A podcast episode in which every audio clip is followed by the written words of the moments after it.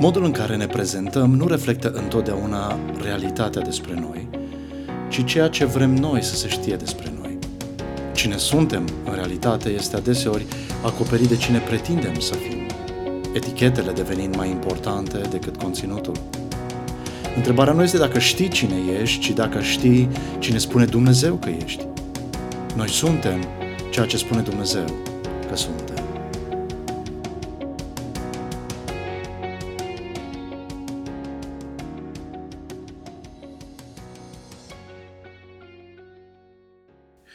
Zilele trecute l-am auzit pe Paul Tripp definind astfel pocăința. Citez. O schimbare radicală a inimii care să ducă la o schimbare radicală a comportamentului. Pocăința este o schimbare radicală a inimii care să ducă la o schimbare radicală a comportamentului. Domnul Isus ne atrage atenția în predica sa de pe munte că problema îngrijorării nu începe cu lucrurile pe care le poftește inima, ci cu inima care poftește lucrurile. De aceea, Domnul Isus ne vorbește mai întâi despre mecanismul inimii, apoi despre îngrijorările inimii. Expunerea verticală, biblică a inimii duce întotdeauna mai întâi la pocăința inimii, apoi la îndreptarea celorlalte lucruri provocate de boala inimii, lucruri cum ar fi, de exemplu, prioritatea creației față de Creator în agenda noastră zilnică. Când inima se pocăiește, agenda ta zilnică va suferi o schimbare radicală de priorități. Și anume, creația, adică lucrurile și orice altă ființă creată, va ceda prioritatea Creatorului. Timpul petrecut cu El în rugăciune și cuvânt va avea prioritate în viața ta de zi cu zi. Apoi, un alt lucru care se va îndrepta este gestionarea creației cu ajutorul Creatorului. Când inima se pocăiește, părerea lui Dumnezeu va fi mai importantă pentru tine în modul în care vei gestiona banii, relațiile, timpul, sănătatea, limitările, problemele, cariera și așa mai departe, orice alt lucru din această creație. Vei începe să vorbești mai întâi cu Dumnezeu despre alții, despre lucruri, despre planuri. Apoi, un alt lucru care se va îndrepta este administrarea creației spre slava Creatorului. Când inima se pocăiește, va deveni plăcerea și bucuria inimii să-i facă reclama lui Dumnezeu în tot ceea ce are și face. De exemplu, Bach și Handel sunt vestiți nu doar pentru piesele minunate compuse de ei, dar sunt vestiți și pentru faptul că și-au semnat multe dintre piesele lor muzicale cu inițialele S, D, G. Soli Deo Gloria. Gloria să fie doar a lui Dumnezeu. Până ce nu este tratată inima, creația va avea prioritate în ochii noștri. Până ce nu este tratată inima, creația nu va fi gestionată cerând ajutorul Creatorului și creația nu va fi administrată spre slava Creatorului. Pentru că inima bolnavă se va lipi mereu de creație, nu de Creator. O inimă bolnavă de păcat va dori mereu, pentru că este manifestarea normală a unei inimi bolnave, va dori mereu ca creația adică lucrurile și ființele din ea, să primească închinarea inimii, nu Dumnezeu. Terapia comportamentală, adică mecanismele de schimbare a comportamentului fizic, verbal și atitudinal, sunt eficiente și necesare doar dacă mai întâi te-ai ocupat de pocăința inimii. Repet, Terapia comportamentală este eficientă și necesară doar dacă mai întâi te-ai ocupat de pocăința inimii. O pocăință a faptelor fără o pocăință a inimii ține cel mult un sezon, adică până încep să apară din nou aceleași manifestări verbale sau fizice. Dacă vrei să mănânci cireșe dintr-un vișin, nu e suficient să culegi toate vișinile din pom, ci trebuie să altoiești pomul. Dacă nu altoiești vișinul, lipsa vișinelor va ține până la următorul sezon al rodirii. Deci, terapia comportamentală este bună dacă și numai dacă mai întâi ai făcut o terapie a inimii, o altoire a inimii. Pentru aceasta avem textul pe care l-am studiat data trecută, Matei 6, 19 la 24. Când constați că îngrijorările ți-au năpădit inima, sau când te întâlnești cu cineva cuprins de îngrijorări, nu te du mai întâi la Matei 6 cu 33 și 34, unde spune, citez, căutați mai întâi împărăția lui Dumnezeu și dreptatea lui și ți se vor da și toate acestea. Nu vă îngrijorați deci de ziua de mâine, căci ziua de mâine se va îngrijora de ea însăși. Îi este de ajuns zilei necazul ei. Am încheiat citatul. Pentru că până ce inima ta nu se pocăiește mai întâi, ea nu are cum să fie atrasă nici de împărăția lui Dumnezeu și nici de neprihănirea, de dreptatea lui. Mai întâi, du-te la Matei 5 cu 3, și anume problema de a fi sărac în duh, de a fi îndurerat, de a fi flământ și însetat după neprihănire și așa mai departe. Apoi la Matei 6 cu 21, căci acolo unde este comoara ta va fi și inima ta.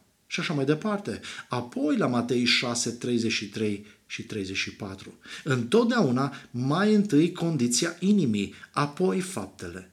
Mai întâi rădăcina, apoi roadele. De exemplu, cineva are probleme cu băutura. Mai întâi ocupă-te de problema inimii lui. Cineva are probleme cu păcănelele. Mai întâi ocupă-te de problema inimii lui. Cineva are probleme cu imaginea de sine. Mai întâi ajută să vadă problema inimii lui. Cineva are probleme în căsnicie. Mai întâi ocupă-te de problema inimii lui. Cineva are probleme cu banii. Mai întâi ocupă-te de problema inimii lui. Pentru că în spatele oricărei probleme recurente stă ceva mai grav decât carența de comportament. Stă ceva mai grav decât lipsa de informare. Și anume, stă o minciună pe care acel om o crede cu consecvență și uneori cu încăpățânare. Dacă problema din spatele comportamentului imoral ar fi lipsa de informare, lipsa de educație, lipsa unui mediu sănătos, lipsa unor prieteni de calitate, atunci intelectualii, mai ales teologii, nu ar cădea niciodată în păcatul adulterului. Însă, din păcate, avem exemple așa de proaspete de oameni care ar putea să depună mărturie ce înseamnă să fii creștin educat, dar care să trăiești, să te complaci în adulter. Înainte să vorbim despre îngrijorări, înainte să condamnăm îngrijorarea, trebuie condamnată starea inimii care naște îngrijorarea. Trebuie excizată minciuna din inimă care ne duce la îngrijorare. Dați-mi voie să vă prezint câteva minciuni cărora le cădem pradă foarte ușor. Minciuna numărul 1. Lui Dumnezeu îi pasă mai mult de crini și păsări decât de sufletul meu. Răspunsul lui Dumnezeu la această minciună avem în versetul 26. Uitați-vă la păsările cerului, ele nici nu seamănă, nici nu seceră, nici nu adună în hambare și totuși. Tatăl vostru cel ceresc le hrănește. Oare nu sunteți voi cu mult mai valoroși decât ele? Hristos nu a murit pentru păsări și flori, ci pentru tine și mine. Mai degrabă, ție nu-ți pasă așa de mult de sufletul tău, cum îi pasă lui Dumnezeu de sufletul tău. Mai degrabă tu ești mai interesat de flori și păsări decât de sufletul tău. Minciuna numărul 2. Dacă mă îngrijorez, am să rezolv ceva. Știu că pare ciudat. Răspunsul lui Dumnezeu în versetul 27 spune și apoi cine dintre voi îngrijorându-se poate să adauge măcar un cot la lungimea vieții lui. Minciuna numărul 3 mă voi descurca eu cumva. Răspunsul lui Dumnezeu, versetul 24. Nimeni nu poate sluji la doi stăpâni. Omul nu este un descurcăreț din fire. Omul este creat să slujească. Problema este o problemă de slujire, de închinare, de stăpân al sufletului. Minciuna numărul 4. Dacă mi educ ochii, îmi salvez inima.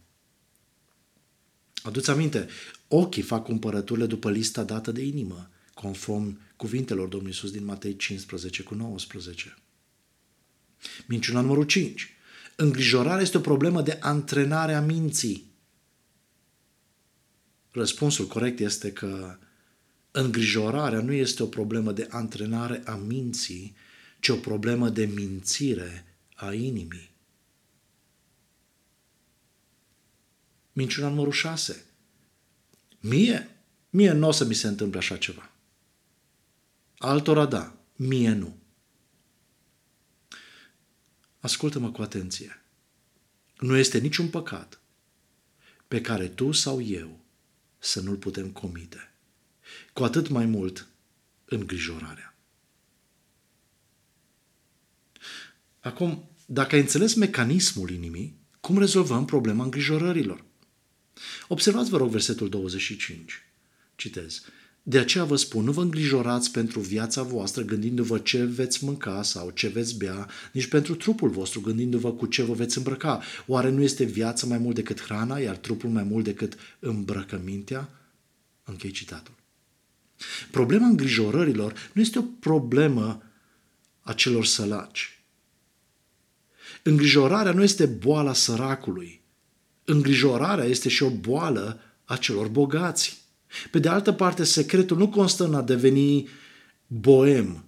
Treacă azi, vină mâine. Carpe diem. Trăiește clipa. Asta e. Ce-o fi, o fi. Merg și eu unde merg toți. Îngrijorarea nu are preferințe rasiale. Îngrijorarea nu are culoare politică. Îngrijorarea nu este sensibilă la o anumită religie. Îngrijorarea nu este influențată de educație sau finanțe. Îngrijorarea este o problemă a inimii, a inimii oricărei ființe umane. Așa că ce trebuie să știu despre îngrijorări? În primul rând, îngrijorările apar întotdeauna atunci când stăpânul inimii nu-i Dumnezeu, ci creația. Data trecută am văzut clar acest punct. Stăpânul greșit al inimii este creația, însă stăpânul de drept al inimii este creatorul, este Dumnezeu. Inima noastră a fost creată să se atașeze de Dumnezeu, însă păcatul ne-a defectat spiritual, așa că inima noastră se atașează de creația lui Dumnezeu, de obiecte, de ființe, de circumstanțe, de tendințe și așa mai departe. Inima noastră păcătoasă este o inimă idolatră, adică se închină lumii. Inima noastră este o inimă adulteră, adică iubește, este îndrăgostită de lume. Însă Biblia ne spune în 1 Ioan 2 cu 17 că lumea și pofta ei trec. Lumea este trecătoare, este perisabilă, degradabilă, are termenul de expirare depășit, așa că inima noastră experimentează constant și inevitabil îngrijorarea. Pentru că în lume dragostea este trecătoare, încrederea este trecătoare, bucuria este ca lumea, trecătoare, plăcerea păcatului este doar de o clipă, prezentul este instabil, viitorul nesigur, îngrijorarea deci este rezultatul, rodul normal al lumii care trece. Când Hristos devine Domnul și Mântuitorul tău, ești mântuit și te bucuri de viața cea nouă. Dragostea lui Dumnezeu umple inima ta. Păcatul este dat la o parte. Prezentul tău este clar, viitorul este asigurat. Când să te îngrijorezi de mântuirea ta, este semn că nu-L consideri pe Isus stăpânul tău și al destinului tău. Când Hristos este, ca să-l citesc pe Habacuc, Dumnezeul meu, Sfântul meu, stânca mea, vremurile tulburi devin o oportunitate de slujire, un adevărat motiv de a fi binecuvântare pentru alții, de a-i face reclamă lui Dumnezeu. Însă, când te îngrijorezi, ca să-l citesc pe Iisus, ce veți mânca sau ce veți bea sau cu ce vă veți îmbrăca, este semn că nu-l consider pe el, pe Iisus, stăpânul tău. În profilul ucenicului lui Hristos din Matei 5, de la 3 la 16, apar îndurerările. Apare flămânzirea și însetarea, apare persecuția și insultarea, dar niciodată nu veți găsi îngrijorare. De ce? De ce îngrijorarea nu-i pe listă? Pentru că cel ce are stăpân pe Domnul va fi mângâiat în îndurerarea lui. Cel ce are stăpân pe Domnul va fi săturat în foamea lui. Cel ce are stăpân pe Domnul va avea parte de milă. Cel ce are ca stăpân pe Domnul se va bucura și se va veseli în timpul persecuției, știind ce răsplată va primi în veșnicie. Creștinii au fost considerați mereu niște nebuni de către cei din lume pentru lipsa lor de îngrijorare, mai ales în vremurile grele. De exemplu, apostolul Pavel mărturisea credința sa în lanțuri în fața guvernatorului Festus, cu o siguranță și o pace care l-a determinat pe guvernator să-l considere pe Pavel nebun. Apoi, în secolul II, Claudius Galenus din Pergam, părintele anatomiei și farmacologiei, un om ale cărui principii au dominat medicina lumii mai bine de o mie de ani, a fost șocat de seninătatea cu care creștinii au îndurat martirajul în vremea lui. Mai mult, mai recent, Donald Riddle, profesor în cadrul Universității din Chicago, a spus că nu poate explica comportamentul creștinilor în vremurile cele mai grele decât ca simptome de, atenție, psihopatologie. Lipsa de îngrijorare a creștinilor este privită de cei din lume ca irațională. Așa și este. Lipsa de îngrijorare la ucenicii lui Hristos nu este o problemă de rațiune, ci de inimă, mai exact de stăpânirea inimii de către cel care poate să se ocupe și de trupul nostru și de sufletul nostru, indiferent de vremuri. Acestea sunt cuvintele Domnului Iisus în Matei 10, 28 la 31. Citez. Nu vă temeți de cei ce ucid trupul, dar care nu pot ucide sufletul, ci temeți-vă mai degrabă de cel ce poate să distrugă și sufletul și trupul în ghenă. Nu se vând oare două vrăbii pe un bănuț? Și totuși, nici măcar una dintre ele nu va cădea la pământ fără voia Tatălui vostru. Vouă însă și firele de păr din cap, toate vă sunt numărate. Deci, nu vă temeți voi sunteți mai prețioși decât multe vrăbii. Îngrijorarea apare atunci când nu Dumnezeu este stăpânul inimii tale, ci creația. Iar creația în care are încredere inima ta nu controlează lucrurile, nu cunoaște lucrurile așa cum o face Creatorul tău. De fapt, îngrijorarea se datorează faptului că ai așteptări de la creație pe care doar Creatorul, Dumnezeu, ți le poate împlini. Ai așteptări cu privire la siguranță, sens, semnificație, identitate, dragoste, viitor. Toate astea sunt așteptările tale de la creație. Nu te mira că ești copleșit de îngrijorare. Pentru că toate astea ți le poate da doar Creatorul, nu creația, doar Dumnezeu. Creația de care s-a lipit inima ta nu știe, nu știe câte zile mai ai de trăit, câte șanse mai ai, câte intersecții mai urmează în viața ta, câte semafoare cu lumina verde și cu lumina roșie ai în următoarea perioadă de timp. Însă, însă, Creatorul tău știe. Așadar, nu vă îngrijorați zicând ce vom mânca sau ce vom bea sau cu ce ne vom îmbrăca, fiindcă toate aceste lucruri neamurile le caută, căci Tatăl vostru cel ceresc știe că aveți nevoie de toate acestea. Îngrijorarea apare atunci când stăpânul inimii tale nu-i Dumnezeu, atunci când inima ta face schimb, schimb de stăpâni, nesocotindu-L pe Dumnezeu ca stăpân și iubit, alegând să iubească lumea și să se lipească de lucrurile trecătoare din lume. Ce mai trebuie să știm despre îngrijorări? În al doilea rând, îngrijorările au întotdeauna în vedere ceea ce are lumea de oferit. Îngrijorările au întotdeauna în vedere ceea ce are lumea de oferit, adică ceva ce urmează să fie mâncat de moli, ceva ce urmează să fie distrus de rugină sau furat de hoți. Așa descrie Domnul Isus calitatea produselor serviciilor, comorilor pe care lumea le oferă inimilor care caută să se atașeze de ceva. Versetul 19. Nu vă căutați comori pe pământ unde le distrug molile și rugina și unde le sapă și le fură hoții. În vremea aceea, comoara, bogăția, nu se considera a fi suma pe care o aveai în bancă sau suma maximă pe care o puteai scoate oricând din bancă. Pentru că pe atunci nu au apărut să încă băncile. În, acea, în acele vremuri, a fi bogat era cel ce avea mai multe vaci și oi decât vecinii lui. Bogat era socotit cel ce avea mai multe haine decât cei din jurul lui. Bogat era cel care avea plug de fier pentru munca câmpului. Bogat era cel ce avea ascunse obiecte de aur sub podeaua casei. Și așa mai departe. În vremea lui Isus, comoara putea fi ceva ce pentru noi astăzi să fie o bagatelă. De exemplu, în zilele noastre poți să cumperi o Biblie care te costă în jur de 100 de lei. În vremea lui Isus, Cărțile erau din pergament, piei de animale special tăbăcite. E bine, ca să ai o Biblie din pergament, îți trebuiau pieile de pe 90 de vaci. O întreagă cireadă care era o comoară în sine la vremea aceea și în vremea noastră. Pentru cineva din primele secole, ca să aibă în casă nu întreaga Biblie, nu doar Noul Testament, ci doar epistolele lui Pavel, cineva a calculat că ar fi trebuit scoși din buzunar echivalentul actual la 40 de mii de lei. O adevărată comoară. Un alt exemplu este valoarea hainelor. În acele vremuri, evreul de rând avea o cămașă lungă și eventual, eventual o haină dacă era frig sau ca să se acopere cu ea noaptea. Asta era tot pentru evreu de rând. În acele vremuri nu era ieftin să confecționezi haine de calitate, cu atât mai puțin să ai mai multe haine în casă. Numărul hainelor era un semn de bogăție. De exemplu, gestul lui Naaman, generalul armatei siriene, de a face cadou 10 haine de schimb celui ce îl va ajuta să scape de lepră, era considerat un gest scump.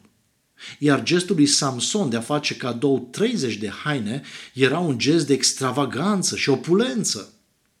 E bine, cred că sunteți de acord cu mine că în vremurile noastre să te scapi de 30 de haine din dulapul personal nu este un gest de bogăție sau opulență, ci un gest de disperare că nu știi unde să mai pui hainele noi pe care tocmai ți le-ai cumpărat la reducere. Un alt exemplu este cel al uneltelor agricole. Nu toată lumea avea plug pentru lucratul câmpului. Plugurile erau de obicei confecționate dintr-o creangă mai groasă care avea un ciot ascuțit cu care se ara pământul.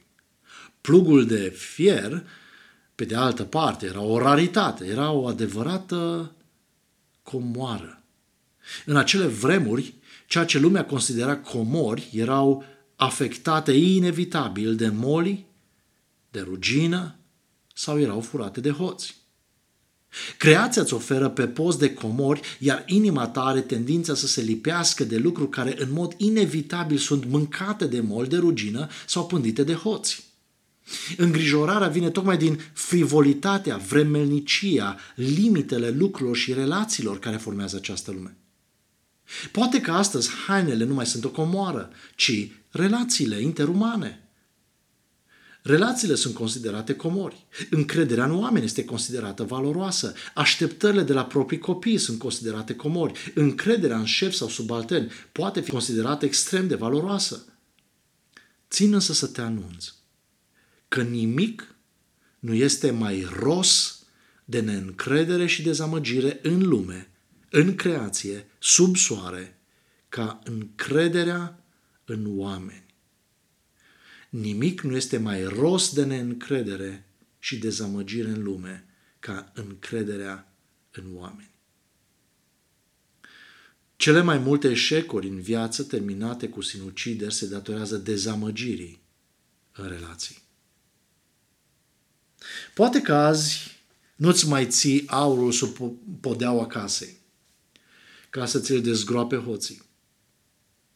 Noua comoară este ascunsă însă astăzi nu sub podea, ci împânzește cerul, de exemplu, sub forma unor rețele concurente de sateliți pentru semnalul de internet de mare viteză. Spun asta pentru că între ele am aflat că se remarcă compania Starlink, despre care se preconizează că atunci când va fi complet funcțională, va aduce profituri anuale de peste 30 de miliarde de dolari. Hoții pot ajunge la tine fără să dea buzna fizic în casa ta. Hoții pot ajunge în casa ta prin intermediul actelor legislative, astfel încât lumea poate să-ți fure dreptul de a-ți crește copiii după învățătura lui Dumnezeu. Guvernele îți pot fura dreptul la liberă inițiativă și la libertatea cuvântului.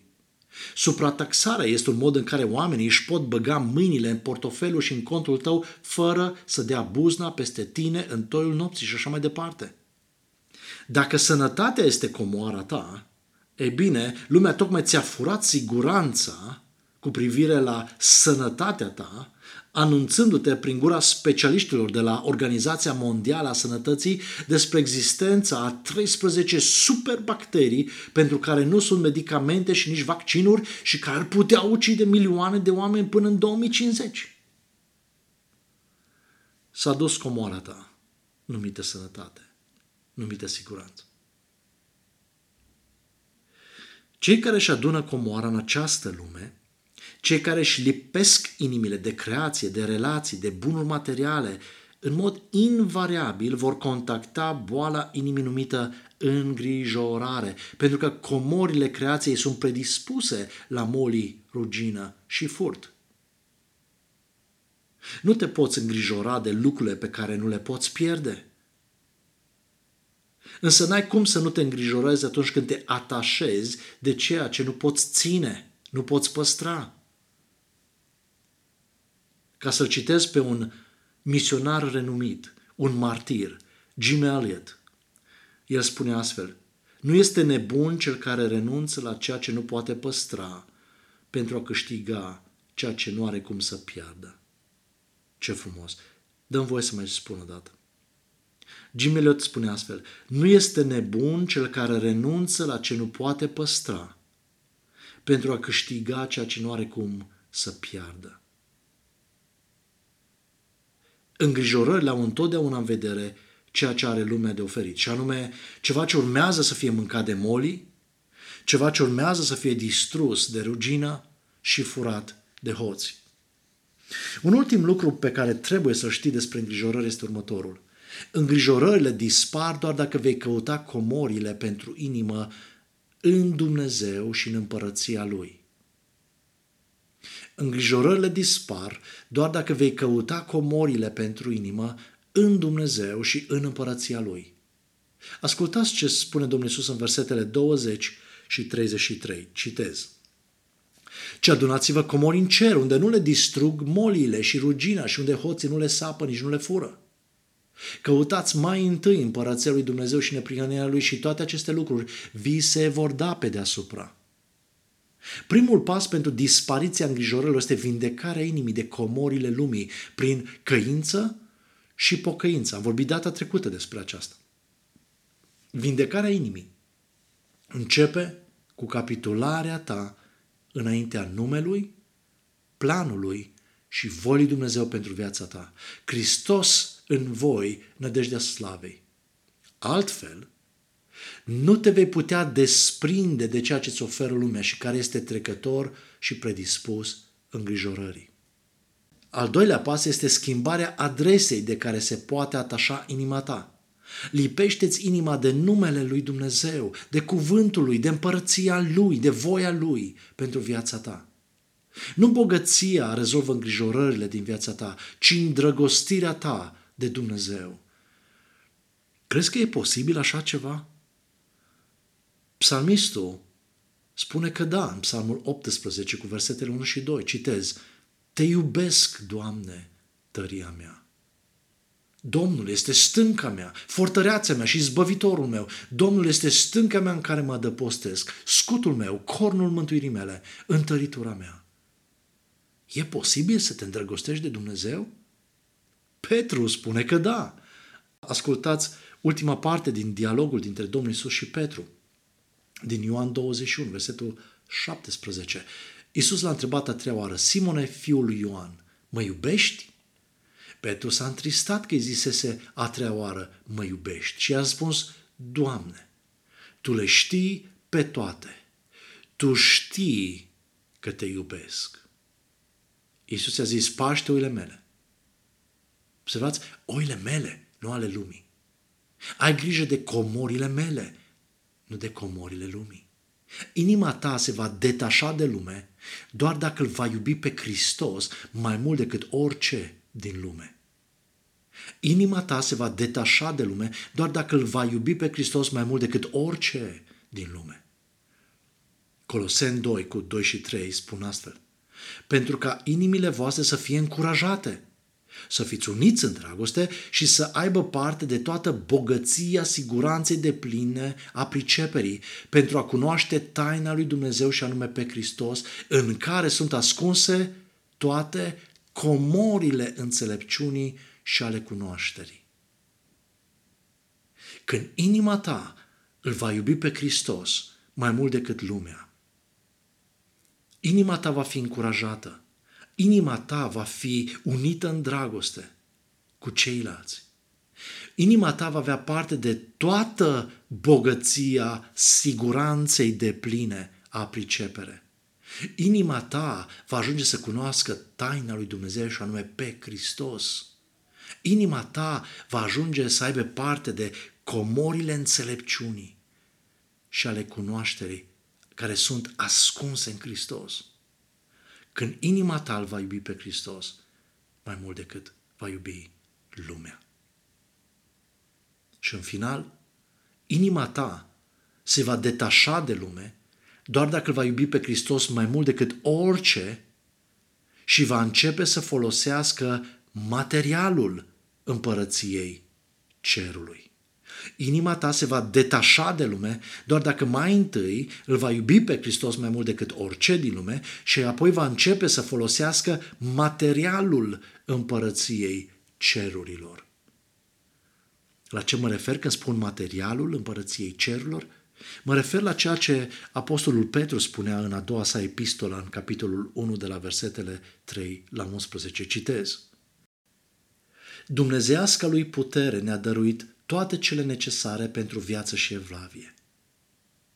Prin cunoașterea celui ce ne-a chemat prin slava și virtutea lui, prin care el ne-a dăruit promisiunile lui prețioase și nespus de mari, pentru ca prin acestea, scăpând de stricăciunea care este în lume, din cauza poftei, să deveniți părtași ai naturii dumnezeiești.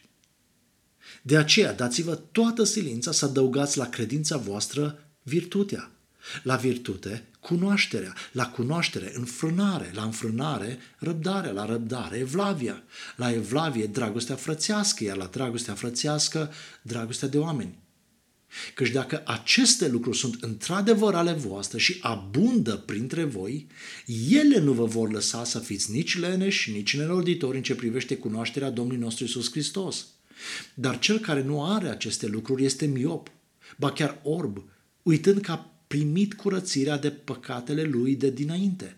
De aceea, fraților, străduiți-vă chiar mai mult să vă întăriți chemarea și alegerea voastră, pentru că, făcând aceste lucruri, nu vă veți împiedica niciodată. Căci așa vă va fi oferită din belșug intrarea în împărăția veșnică a Domnului nostru și Mântuitorului nostru, Isus Hristos. Închei citatul.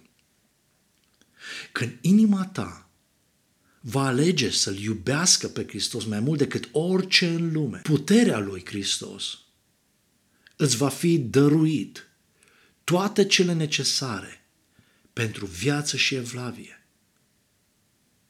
Și când zic toate cele necesare, când Petru zice toate necesare, se referă la promisiunile nespus de mari și de prețioase pe care Dumnezeu le-a făcut copiilor săi. Promisiuni prin care inima ta care îl iubește pe Hristos este scăpată de stricăciunea de care a avut parte în lume din cauza poftei. Și din potriva ajunge să fie părtașă naturii dumnezeiești. Și când inima ta este înnoită, când inima ta este copleșită, îmbibată de prezența Duhului lui Dumnezeu, ai parte de lucruri, de elemente, de materialul împărăției cerului, cum ar fi credința, cunoașterea, înfrânarea, răbdarea, evlavia, dragostea frățească, dragostea de oameni. Toate acestea sunt materiale pe care sunt comori ale împărăției pe care Duhul lui Dumnezeu le pune, le toarnă le folosește ca mobilier al inimii îndrăgostite de Hristos. Și când le ai în inimă, ce ai de făcut este doar să le legi una de cealaltă. Ce ai nevoie, ce ai de făcut este să le lași să abunde în inima ta. Pentru că dacă ele îți mobilează inima, ele nu vă vor lăsa să fiți nici leneși, nici neroditori. Ele nu vă vor lăsa să fiți miopi sau orbi sau uituci cu privire la ce a făcut Dumnezeu în viața ta. De aceea Petru spune că străduiți-vă să vă întăriți chemarea și alegerea voastră. Străduiți-vă în mobilarea inimii voastre care îl iubește pe Hristos cu aceste lucruri pe care le-ați primit de la Dumnezeu prin Duhul Sfânt și pe care le-am citit și le-am repetat din 2 Petru 1, 3 la 11. Străduiți-vă să le aveți din belșug. Pentru că dacă vă străduiți să le aveți din belșug, Petru spune, nu vă veți împiedica niciodată. Ba mai mult, așa vă va fi oferită din belșug intrarea în împărăția veșnică a Domnului nostru și Mântuitorului Isus Hristos. Care este comoara inimii tale? Cu ce îți este mobilată inima ta? Care sunt valorile, comorile inimii pe care te străduiești zi de zi să le acumulezi în inima ta.